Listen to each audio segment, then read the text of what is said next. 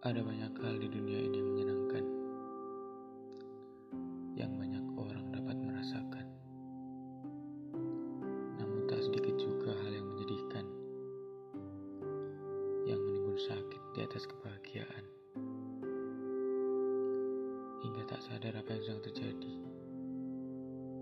Seketika air mata membasahi kedua pipi. Hati yang terasa begitu tersakiti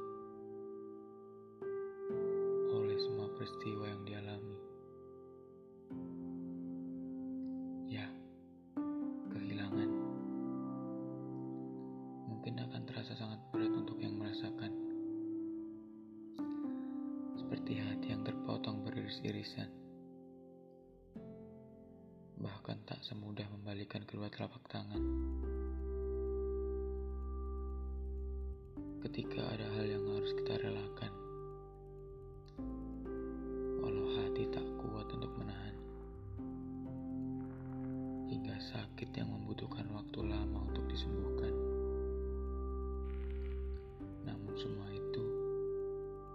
tidak dapat dipaksakan.